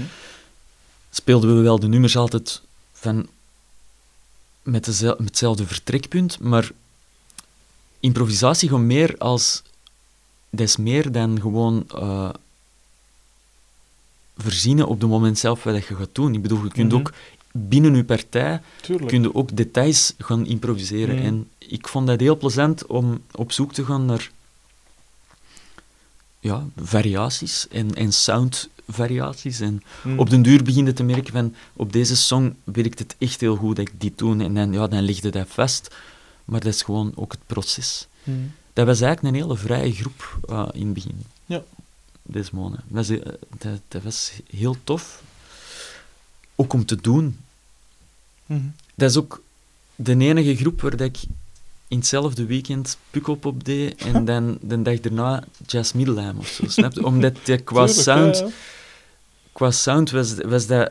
Dat was toen ook al popmuziek, maar dat was even goed met akoestische piano en accordeon en eh, Mhm. akoestische bas, Ja. contrabas. Had dat ook dat geluid van die jazz ook bij. En ook de benadering dat ik speelde, ik had geen, geen gat in mijn basdrum en dat zorgde op heel veel popfestivals voor commotie, maar nu zie je dat veel meer, hè. Maar Ja. op dat moment was dat heel moeilijk. Ehm, maar ja, dat geeft u dan wel een, bepaald, een bepaalde ruigheid in geluid of zo. Dat dat Mhm. niet zo afgelikt kan zijn als, als dat in een popgroep is. Tuurlijk. Ehm, je hebt nu al over, al wel gezegd nu, dat gaat in uw basdrum of die brushes en uw texturen dat je bijbrengt. Waar, eh, als je een drum kiest, of je hebt, je hebt uiteraard al drums gekozen in je leven, Ja. waar, waar kijkt je dan naar? Want ik ben, allee, ik, ik ben een pianist, ik ben een, een bassist, een gitarist. En bij mij is het natuurlijk vooral de, de, ja, hoe dat een noot eruit komt. Allee, ik luister op een andere manier, neem ik aan, naar... naar, naar, naar allee, bij mij het om de, zogezegd om de, me- de melodie erin. Maar hoe, hoe kies je een drum uit? Vind ik altijd heel lastig. Op het internet. Op het zicht. Dat is een hele schone drum. Ja, de deze is Gold Sparkle, hè? Mhm. geleden gezien. Ja, Nee, cool ik, heb, ik, heb, eh, ik, heb heel, ik ben heel weinig met materiaal bezig. Ik Mhm. Deze is mijn eerste jazzdraumstel dat ik gekocht heb toen ik ging eh, studeren in de kunstmilieuen. Had ik een jazzdrumstel nodig. En dat is het drumstel dat ik van mijn leraar heb overgekocht. En die heeft Ja. hij... Ik vind het tof dat een, een instrument ook een beetje een verhaal heeft. En Ja. Deze, deze instrument is eh, handgemaakt in een heel klein winkeltje in eh, New York. Modern Drum Shop. Die mens is eh, onlangs gestorven, een paar jaar geleden. Ja. En mijn leraar die was toen verhuisd naar New York en die heeft, hij, die heeft er zelf mee aan gebouwd. Dat was dus zijn eerste setje dat hij zelf mee ineen heeft gestoken. Ehm, en ik heb dat overgekocht en ik heb daar eigenlijk eh, jarenlang op gespeeld. En dat was compleet niet geschikt voor eh, op grote podia te staan. maar ik heb dat heel lang gedaan. Totdat ik echt op de limiet zat van wat deze, de, deze aankon. Ja. Qua, qua ja, comfort Ja. je op een groter podium toch ook wel iets anders nodig. En dan heb ik, omdat ik toen op een paar vintage setjes had gespeeld, ik was er toen veel mee bezig, heb ik twee setjes gekocht, echt, echt op zicht op de website eigenlijk. Ehm, omdat ik dat... Ik dacht wel dat dat ging werken en ik had er al wel wat van gehoord. En ik heb die gekocht en dat is heel goed meegevallen. Alleen zijn dat echt setjes die je moet onderhouden. Dat is, eh, Hmm. je- dat is niet iets dat je neerzet op podium en dat nog altijd klinkt gelijk dat dat gisteren klonk op Ja. Je moet dat elke, elke dag bijstemmen, even checken of dat alle spanning nog gelijk... Die, die, die trommels die zijn niet meer rond, die zijn ovaal. Hmm. Die riems die zijn niet meer recht, die, die, die glooien zo'n beetje. Dus die vellen zitten er niet meer helemaal recht op, waardoor dat je echt moet stemmen en Hmm. elke keer moet bijstemmen. Tijdens een concert, dat leeft ook, dat ontstemt. Je moet soms bijdraaien of soms lukt dat niet. Ehm, en dat houdt u wel scherp, moet ik zeggen. Maar gisteren is er eh, een vijs losgekomen in mijn floortom, dus op een zeker moment slaagde erop en hoorde dat narammelen. Dat komt gewoon allemaal los. Dus gisteren heb ik erop gevloekt en dan denk ik, ja, misschien moet ik toch eens beginnen nadenken achter een, een nieuw setje dat, dat gewoon sterk genoeg is voor mij overal naartoe te gaan. Mm. Maar dat een beetje minder werk is. Ja. Soms is dat stress tijdens de soundcheck. Ja. Ehm, maar eh, ja, ook cymbalen. Ik speel nog altijd op dezelfde cymbalen als tien jaar geleden eigenlijk. En wat, wat, wat is dat dan? Welke symbool? Eh, mijn ride waar ik op speel, dat Ja. is eh, een, een Sabian handhammered. Ja. Mijn hi-hats ook. Ik, ik ben zelfs niet zo'n heel grote fan van die cymbalen. De, De- zo de, Uh-huh. maar ik vind het heel vermoeiend om, om er naar op zoek te gaan en ermee bezig te zijn. Hmm. Ik kan soms op een optreden, op, op een jam, hang, dat ik ga spelen en dat er ineens een toffe symbaal hangt en dan denk ik, ja, ik zou dat willen kopen. Verkoopte dat niet, maar ja, meestal draait het op niks uit. En dan om zelf heel die jacht te gaan doen, dat, dat vergt te veel energie. Ik zit dan liever gewoon achter mijn set om, te, om wat te studeren. Hmm. Ik ben terug veel aan het studeren en dat is heel fris eigenlijk. Dat is plezant. Zijn er nog dingen dat je... eh, dus je hebt nu je hebt, je hebt Tanzans, je hebt Desmona. Zijn er nog dingen bezig op dit moment? Allee, andere dingen? Of is dat het echt? Ik heb juist een, een boek uitgebracht, hè. Ah ja, juist, ja, ja. Over, over eh, met Janus Bruneel, Track and Play. Ja. Eh, iets dat er al heel lang lag, al zeven jaar ondertussen. Eh, een, een, een, een manier om naar harmonie te kijken en om die dingen. Ik vond het al heel moeilijk weer uitgelegd op het conservatorium. Mm. En ik zocht naar een manier om dat zelf beter te begrijpen, eigenlijk. Mhm.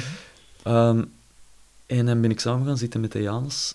En dan hebben wij over de jaren eigenlijk op een systeem terechtgekomen dat, dat heel goed marcheert en dat heel duidelijk is. Ja. Dus daar is veel tijd in gekropen de, de laatste maanden, omdat we, daar dan, dat we zijn dat beginnen uitgeven, ook allemaal zelf. Ja. Dat is heel plezant. Ehm, maar veel werk Waar, vind, waar kan ik die vinden? bij mij. of op onze website. Maar Eh, hij is nu echt al fysiek verkrijgbaar. ja, ja, dat is Ah, hem ja. daar, hè, de, dat kleurrijk ding. Eens. je je moet die eens open doen als je wilt. Het er zitten toonladders in die je kunt schuiven over... Ja, ja, dat is nog een, een, een maagdelijk exemplaar, maar doe maar eens open als je wilt. Ehm, ja, we, dat is op de website nu verkrijgbaar. We gaan dat allemaal zelf doen, omdat we... Als we dat via een, eh, een uitgeverij zouden doen, die, die pakken er sowieso heel veel geld op. dat zijn de toonladders. Hè. Dat is andersom. Ja. Ja. Dus, je een majeurladder. Dus deze is gewoon, zo is dat heel abstract, maar als je dan Mhm. die ladder erop legt, Ja, ja, ja. verschijnt er ineens iets dat zin maakt, dat steekt uit. Dat is wel cool. En met die kleurtjes, dat is allemaal, dat, dat schept context en zo. Maar dat, Ja, cool. Fijn. dat is moeilijk om uit te leggen in een gewoon auditief. Dat is, eh, dat is ook heel saai om erover te praten. je moet dat eigenlijk doen. Eh, Goeie reclame. ja.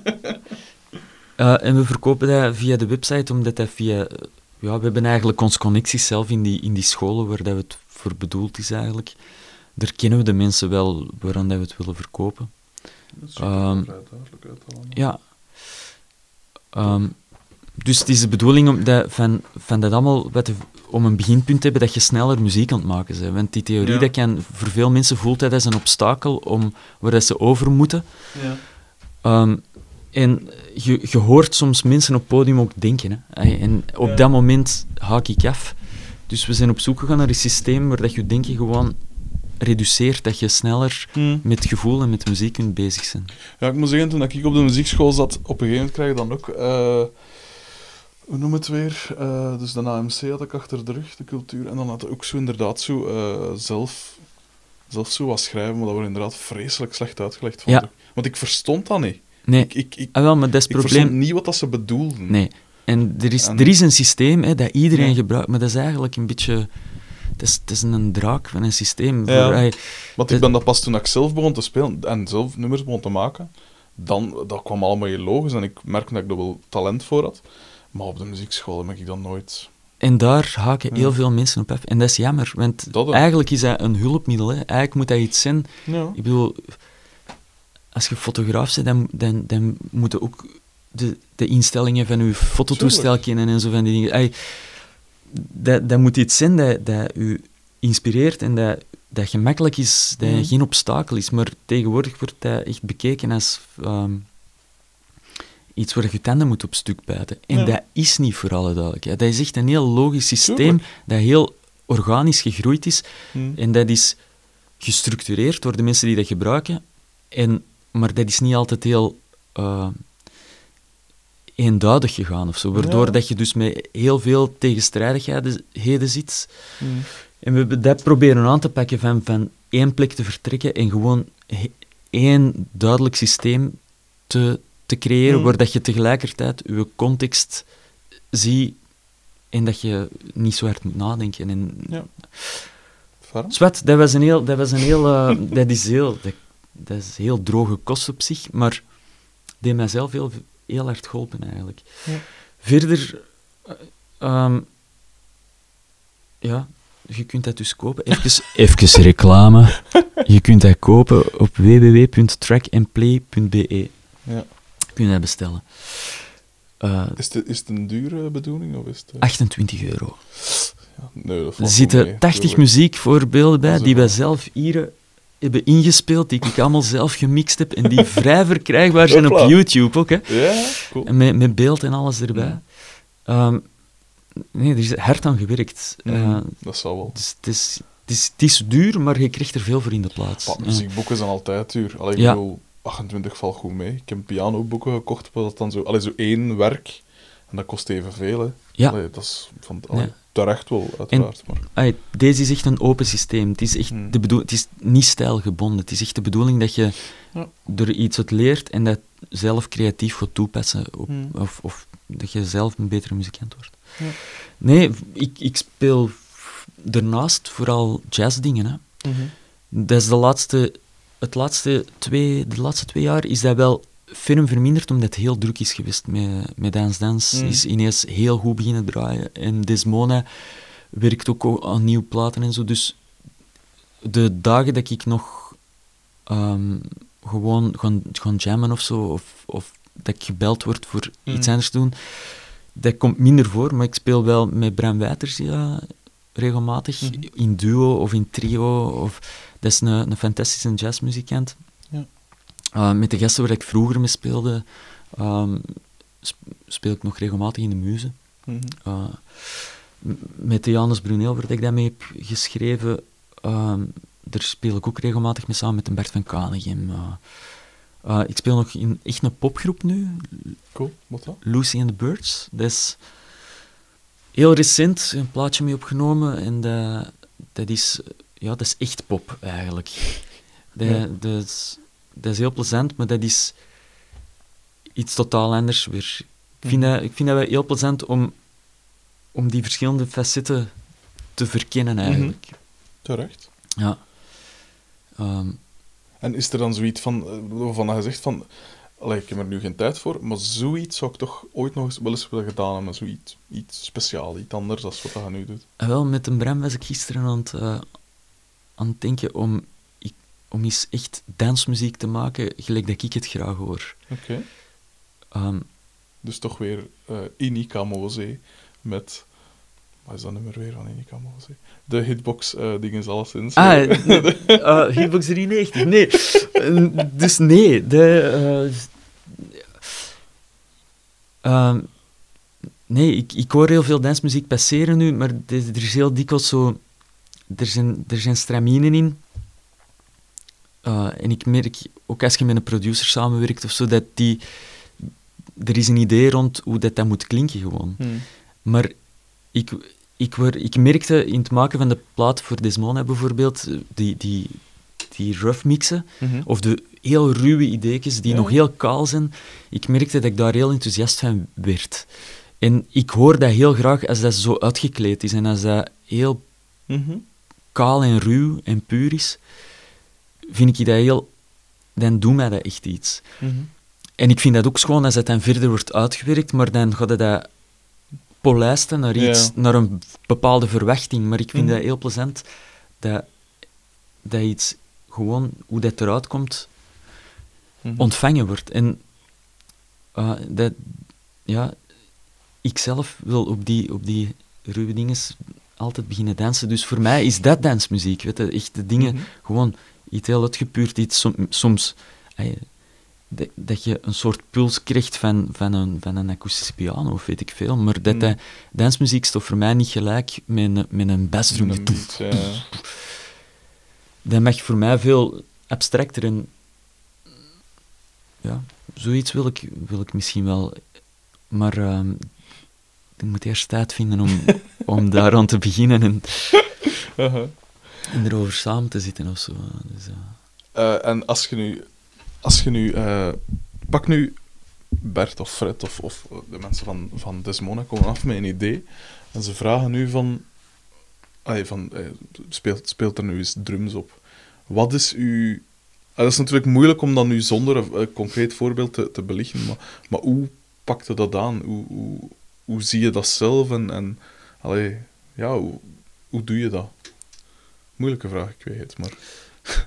Ja, de- Is dat gewoon dat je gewoon van zelf wat begint te, te spelen? Of, of zeg je echt van oké, eh, ik zeg nu maar niet, dat is een gesyncopeerde, weet ik veel wat. Oh, nee, dus speel ik. Allee, Nee, eigenlijk komt het daar wel een beetje op neer. Van, het eerst, ik, ik probeer echt te gaan met het eerste wat ik ik voel Ja. bij, bij een idee.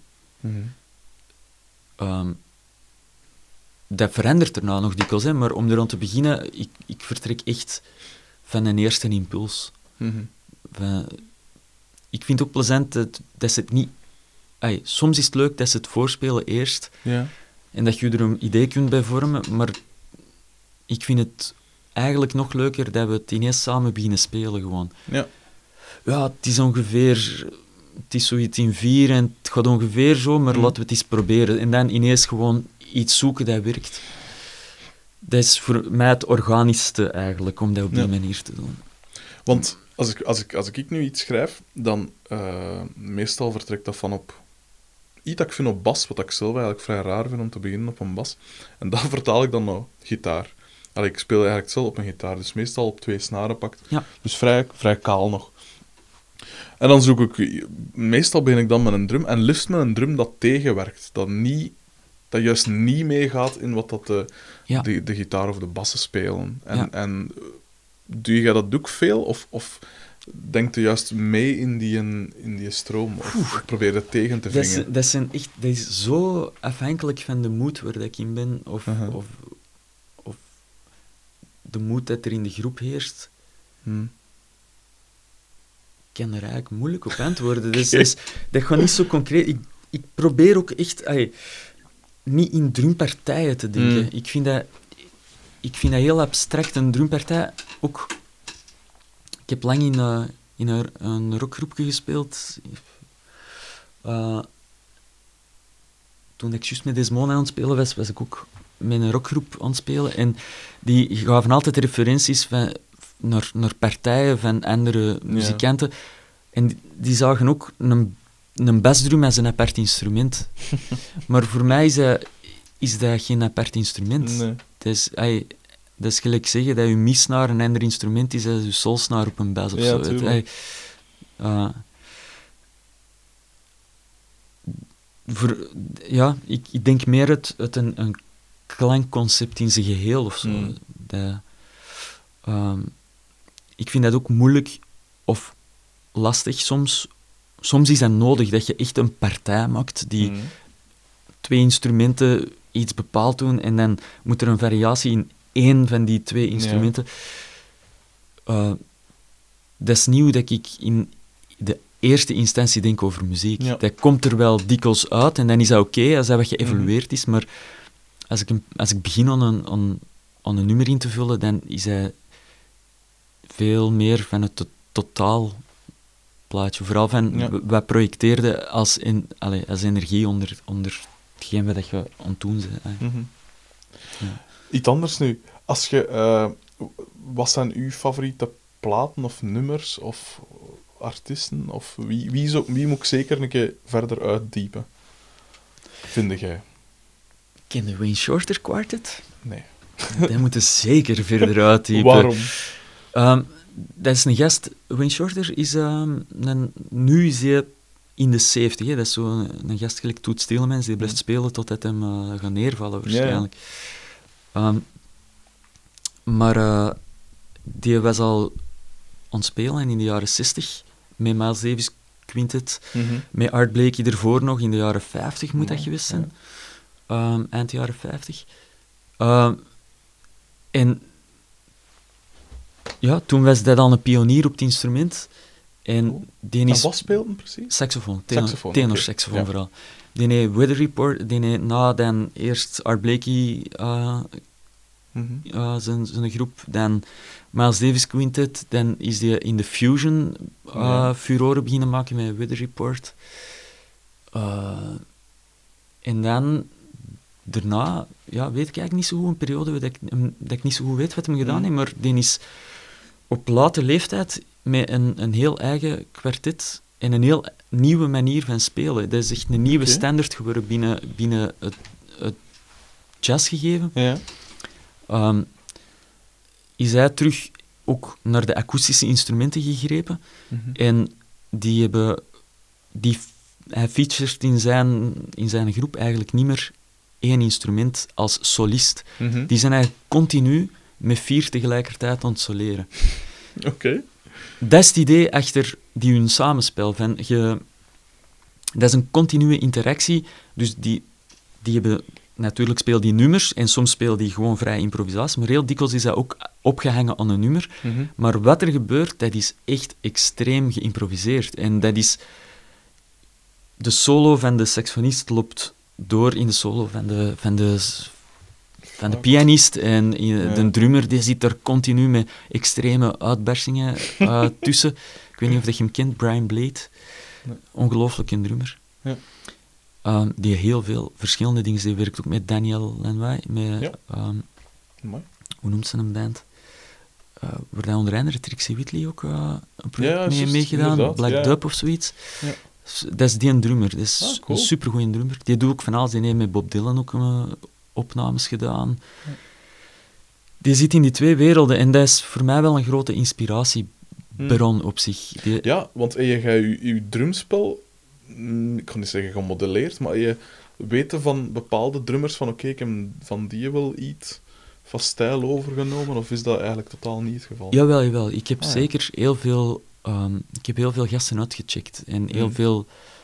ehm, ik heb de tra- die traditionele drummers Mhm. uitgecheckt. Zo, eh, Tony Williams, eh, Elvin Jones, Art Blakey, Max Roach, Joe Jones, eh, al die gasten.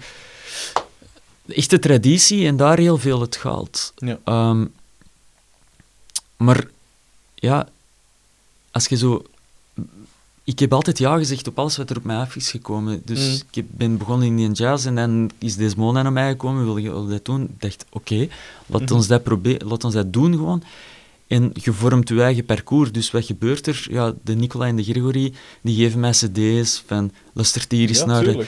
Dat is echt... dat vormt een eigen Dat vormt, dat vormt uw, uw kader op den Ja. duur. En dat is nog altijd aan de gang. Ik bedoel, ik krijg nog altijd platen van de Bert en de Fred van je moet hier eens naar luisteren. En ik, ik ben... ai, ik vind het heel plezant om met andere drummers af te spreken. Hm? Ehm, ik heb nu onlangs met, eh, met, met eh, Tony Vitecolonna, die het Brussels Jazz Orkest eh, speelt, over Big Band. Die heeft mij partijen en muziek gegeven. En dan ben ik ermee bezig en dan ontdek ik van alles nieuw. En Cool. met Stijn Kools, die heeft mij van alle Indische muziek meegegeven. Die is met vreemde maatsoorten bezig. En, en dan duik ik daarin. En Cool. Ik vind het plezant om op die manier een soort scene te vormen. Dus ja, je zegt geen concurrenten, je, ze- je, je moet samen iets opbouwen, vind ik. En je leert elkaar gewoon dingen kennen. En dat, Mm. dat is een, een soort uitwisseling. En dat vormt mij nog altijd. En Mm. ik hoop dat dat nooit gaat stoppen. Dat je... Heel stom... Ik, een leerling van mij, die, die gaat een metal eindexamen spelen. En die komt ineens af met. Je weet, Ik heb Ja. een, zo'n goede koop en staat daar. Een dubbele bassdrumpedaal gekocht en ik ben dubbele bass aan het studeren. Weet je. Dat, dat, is, dat is compleet... Dat is niet dat ik met die stijl bezig ben of zo, maar Ja. dat zijn nieuwe impulsen die mij motiveren om, om, om, om iets te doen. En nu ben ik aan het denken van ja, ik ga binnenkort misschien eens die, een dubbele pedaal gewoon bij Dance? Erin zetten Dus dat- en eens zien, want ik, ik heb geen ambitie om metaldrummer te worden, hè, totaal niet. Ik bedoel, ik ken die muziek niet, ik heb, Ja. ik heb er geen, niet per se voeling mee, maar onze klankman is een metalhead. En die, die, die is er dikwijls over bezig. En, Hmm. en dan die gast die dat dan gaat afstuderen met, met zijn examen. En dat, dat triggert u gewoon om, om uh, op Hmm. zoek te gaan naar... Dus op die manier Ja. rolt dat gewoon de hele Tuurlijk. tijd... uh, En eh, dus, wacht, eh, je zei er eh, Wayne Shorter en wie, wie nog? Zijn er nog wat dingen zo? Ehm, goh, ja, er is zoveel eigenlijk. Ja, ik, ik vind het moeilijk om zo ineens uit de lucht iets te grijpen. Of een nummer waarvan dat je denkt van, fuck, dit is echt, dat is echt misschien mijn favoriet nummer, of een speciaal nummer voor u, of weet ik veel. Ehm, eh, Mag ook een eigen nummer zijn. Nee, nee, nee. Dat is- van, dat is echt Nee, nee. het, eh, er, nee, ik, zou het zo niet goed direct weten.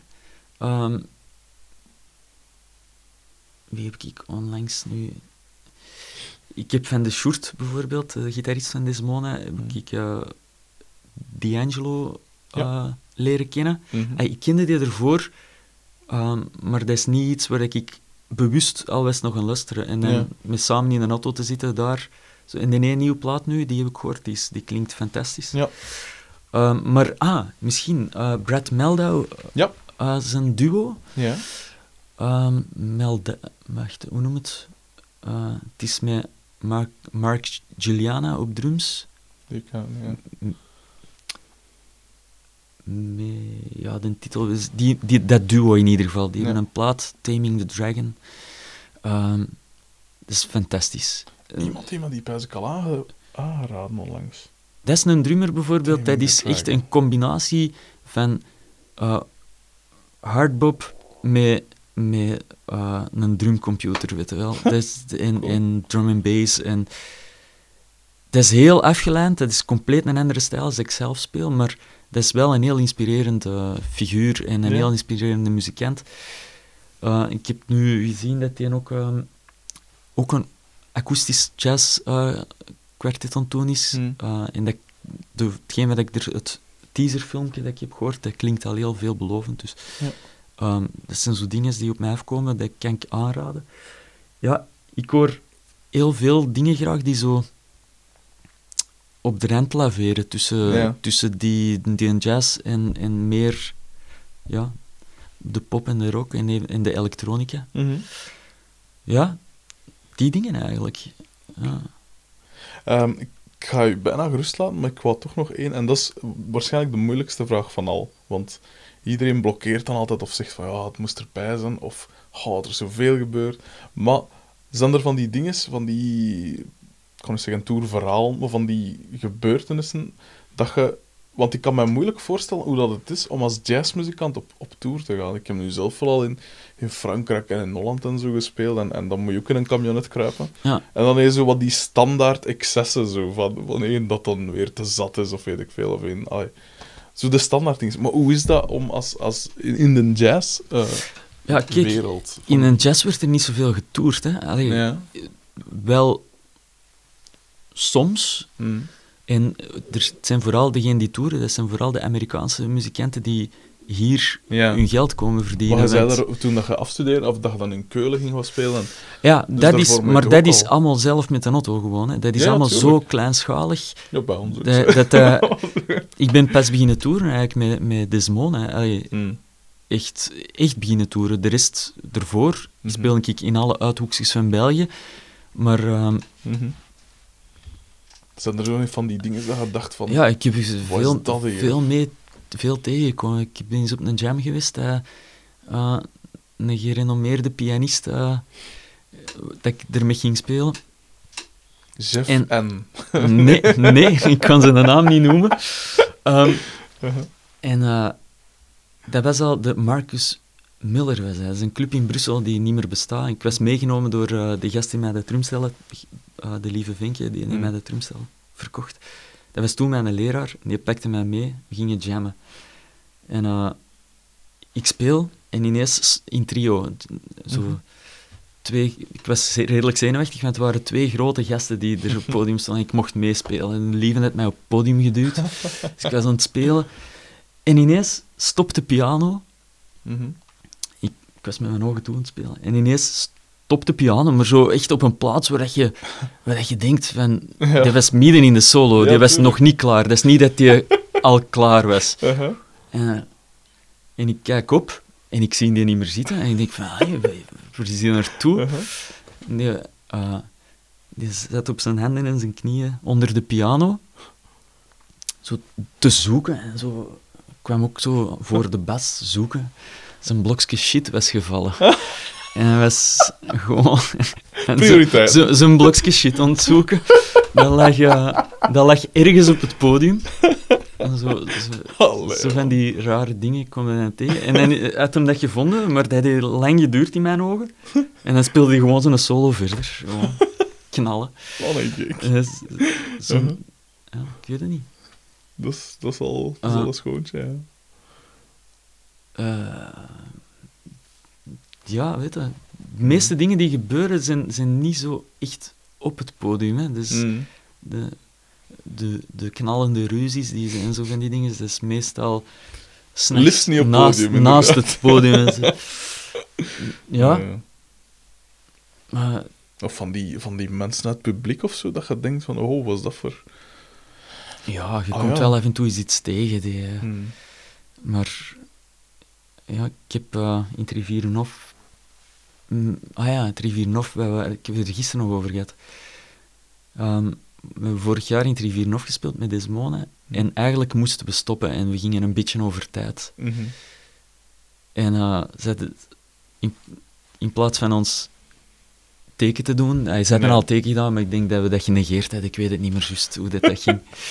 Ehm, en het was een toffe job. Eh, iedereen was mee. Ja. Ehm, er was een kei goede vibe ook. Dus we gingen er nog eentje doen, wat op zich geen probleem was, Mhm. vonden wij. Eh, maar de organisatie vond dat niet. En eh, die, die hebben de, de PA afgezet, maar zo de versterkers van Oh, de monitors uitgezet Ja. en terug aangezet. Maar wat het dat is niet gewoon aan en uit. Ah, hè. dat ja. knalt gewoon keihard. Tuurlijk. En ja, dat knalde zo hard op het podium dat wij allemaal heel hard verschoten en dat onze oren eigenlijk, dat is niet oké, weet je. dat Nou, is nee, ons job. Dus eh, ik snap wel dat ze dat wouden doen, gewoon om ons iets duidelijk te maken, maar ja, het feit dat dat knalde, Ja. wierden wij ineens klein beetje agressief. en dan ben ik recht gestaan en ik heb mijn stokken naar de, naar de monitortafel gegooid. Die dat...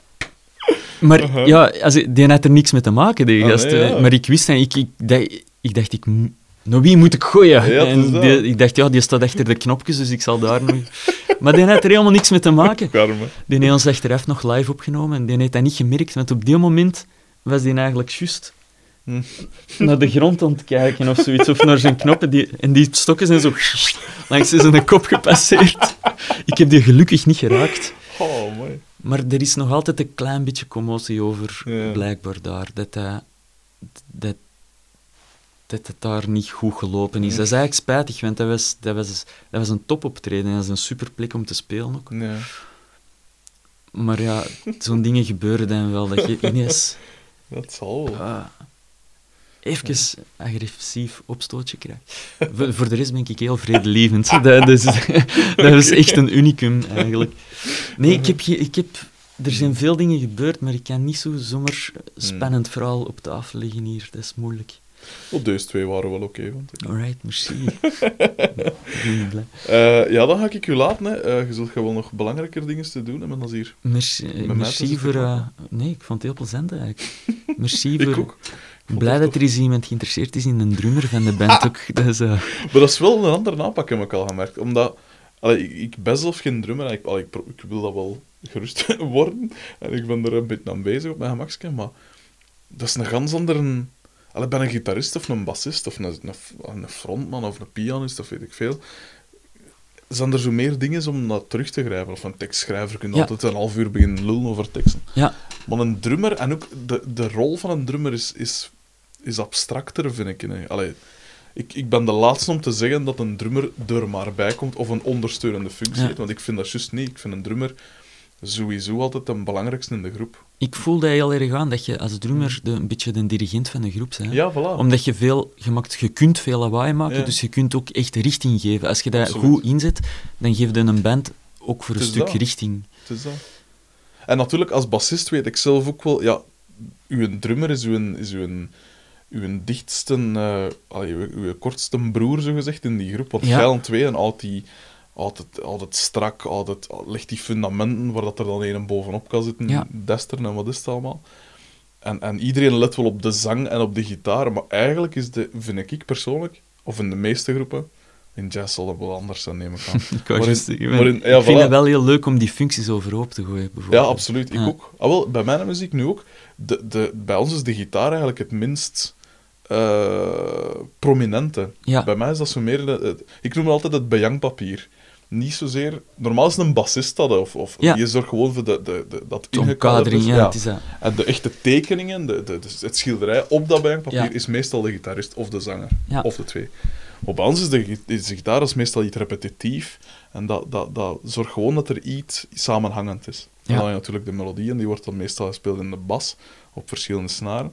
En dan een drummer, die werkt dan tegen. En Ja. Dus je let heel erg op die dingen. En ik vind dat zelf ook tof om, om zo die rollenpatroon... Of ook zo om een Ja. zanglijn altijd hetzelfde te doen. Ja. En iedereen verwacht altijd, ja, maar dat is toch een beetje een saaie zanglijn. Maar dan worden gedwongen om naar die andere dingen te luisteren. En veel mensen hebben dat natuurlijk niet door. die zeggen, dat was op shit. Ja. Maar, Ja, eh, je moet eens iets laten horen hè, van, eh, van ik, een ik, band. ik wil u dat gerust eh, doen. En nog even tijd? Eh, Ik heb tijd. Ik weet niet, wat Dan- uur is dat nu? Oh, ik heb nog wel even tijd, ja. Ik weet niet hoe lang dat we al aan het babbelen zijn. Ik heb het gevoel dat ik al heel veel gezegd heb. Ehm, het is vijf na één en we zijn begonnen om iets na elf, denk ik. Ah, Dus een uur of twee. Ja, zijn we toch al serieus eindje. Ik wist niet dat ik zo goed kon lullen.